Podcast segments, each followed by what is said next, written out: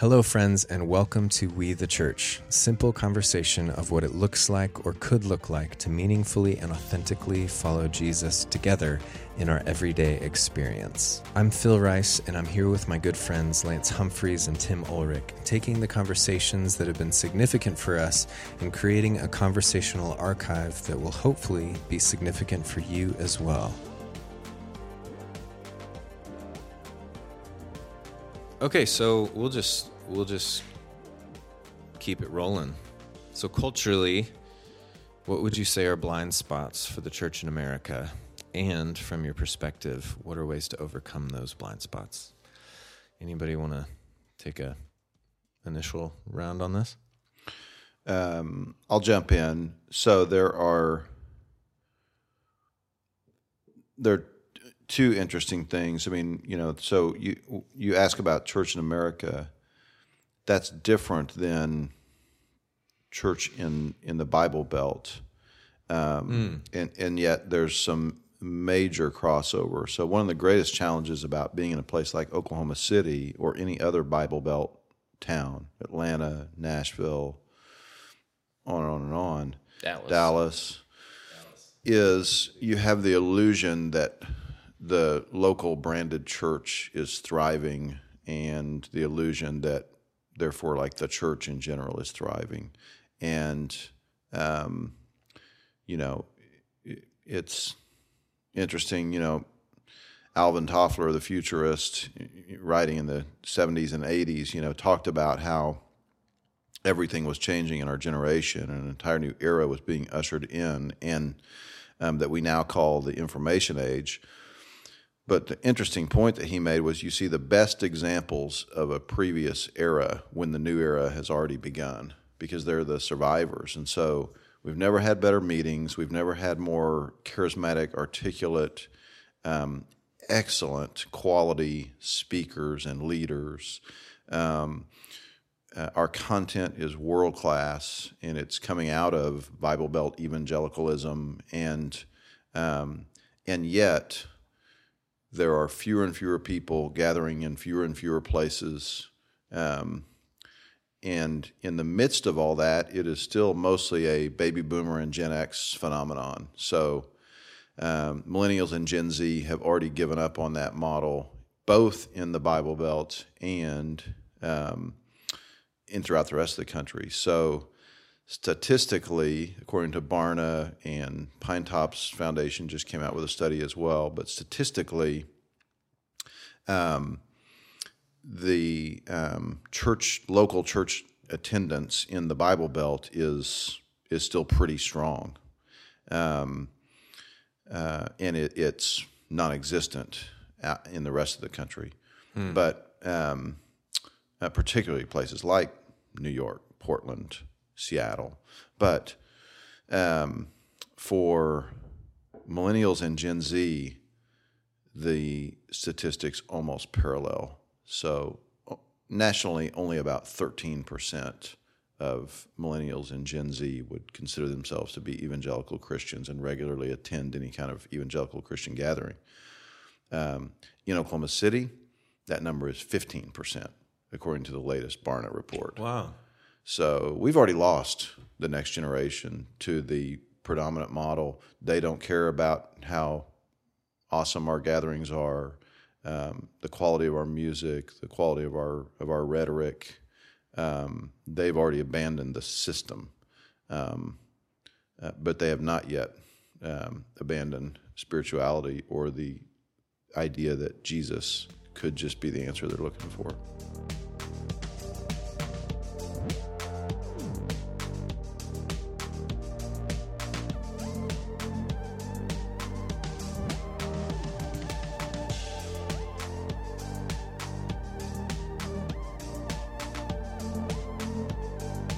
Just from that spot, I'd love to just hear about what does it look like to move into a new a new era. I mean, to me, I just think about I think about that how what the coming church might look like. Um, I just I kind of just get a sense that the historians might say something around 2020, 2030, there was like the beginnings of some kind of reformation. But to me, I think a reformation is coming um, where it won't be about the building, the brands, the budgets, the billboards, the bulletins.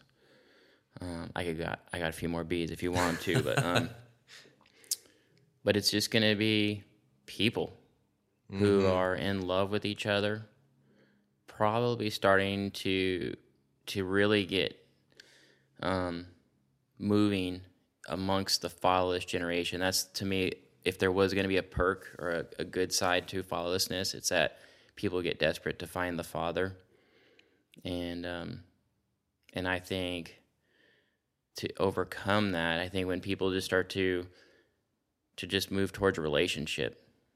Um, so to us, where I think you start with some of those steps is just to to basically be intentional uh, with people around you in your path, um, and then just kind of see where it, where it evolves from there. But that word intentional gets overused as well too. I don't even know exactly what that would mean, but where relationship, relationship, relationship begins to to move you in a way that like you don't need some alternative i don't know uh, sunday morning thing to bring your identity into play. Um, i don't know. I feel like i'm scrambling for words right now but um, without trying to be too specific because i it's hard to know like uh, how you know for me it's just like how hard or how specific do you become? Yeah, I I I totally resonate with that, and I think um, you know we've we've had conversations about um, even just the concept of labeling things. Yes. I mean, all of us have, and I, I think I think at times labels are helpful, like lines and tracks are helpful, but I agree with Tim in that when we start talking about um, a a generation of people who are are kind of done um, attending meetings for meeting's sake, there has to be a a relational authenticity there, and and you can't manufacture um, you can't manufacture that. And so when we're we're so quick to label things just because we want to know if we're succeeding or not, and that's kind of been our our mo thus far. And I I think there really is something to um, just just letting things happen, um, not trying to quantify numbers and movement and um, attendance to gatherings and oh my gosh am i connected to a hundred different people who are under the same brand or am i only connected to four people? And is it okay that i'm just connected to four people? I you know i've i know becky and i experienced a level of um experienced just kind of a level of stress around well can i call this a gathering? You know um, if it's just me my wife my kids and a few roommates is this you know does this biblically qualify? And i think uh, just that concept of label if we can set that aside for now um, you know for a, a decade perhaps and say well let's just be jesus followers together and see where that takes us. Uh, because if we if we don't all we have is a previous concept and i don't think it really takes us very far. Yeah. Yeah. that's the detox stage and and really the, the i mean the detox stage is in your mind is the renewing of your mind of saying like by faith i can do this. And it ha- doesn't have to have a label slash quote unquote gathering word or something attached to it. And it's in that detox stage where the relationships begin to be pruned off that weren't real. By real i mean like there wasn't that basically those those those previous relationships were attached just because of the local brand that they were under but then when you begin to unplug that you re- unplug from that you'll realize that those relationships were just people you saw with big smiles as you walked in and and then as you left, you know. But I mean, at the same time, those people in those walls, um, there's such good hearts behind it. Um, it's just that I think there's a new era coming mm. where that old model, that old wineskin, is kind of ready to be done because of the relational poverty that is now overcome our culture. I mean, to me, the cultural blind spots is rooted in relational poverty. Hmm. So they cannot, they can't see, hear, or understand until the city's laid waste, and that's what the, that this next generation is starting to grapple with, which is why are the cities laying waste, which is priming the pump for the church of the city to be that vehicle. But what the church of the city is going to look like in the days to come will be just a network of people, not associated by a brand, but where they start to feel like family. Uh, family in the sense of like they're not they're not commuting to something. They're just being connected to each other. And i think it will evolve. I mean who knows what its ultimate it's gonna ultimately is gonna look like but i just think that that's what the the fatherless generation is gonna find is family uh, not in the quote unquote church building model but i, I kind of feel like it's going to be made up in, in neighborhoods of our cities, and the church of the city will be made up of that, mm. whether it's in the urban, suburban, or rural communities, with lots of mojo in between.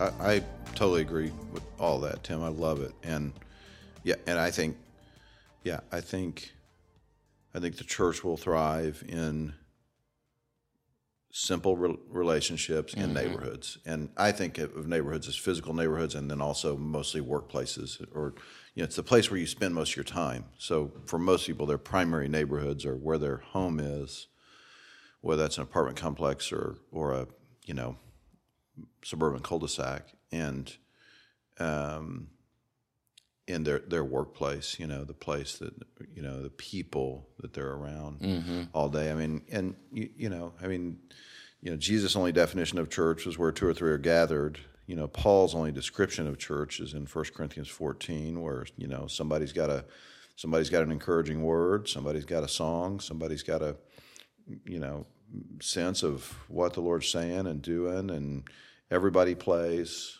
it's relational and I think you know I think that's what it looks like. I think back to Phil's original question, like what do we do about our cultural blindness? I mean, I don't see any way around a move of repentance, and hmm. but it's not so it's not something we like can strategize for and need new like structures and systems and strategies. It's it's you know rend your heart, not your garments, and um, you know, if the thing that unified God's people, um, the Hebrew people, you know, um, I mean, there was a, you know, there was this physical sign of circumcision, right? And and now the sign is the circumcision of the heart. You know, these people love differently, and they love Jesus, they love one another. And I think ultimately that becomes the calling card, not who has the best this or that, but but just just the love is so intense. And when I say repentance, I mean it's not like it's just like seeing being willing to see things as they really are and make different choices based on what the Lord's revealing about how the world really works and what we really are supposed to do with our time, talent, treasure, what how we love people. Um, um, but we are the problem; they are not the problem. And mm-hmm. and I think until a great move happens in our own hearts, starting with mine and yours and the people that we know and love.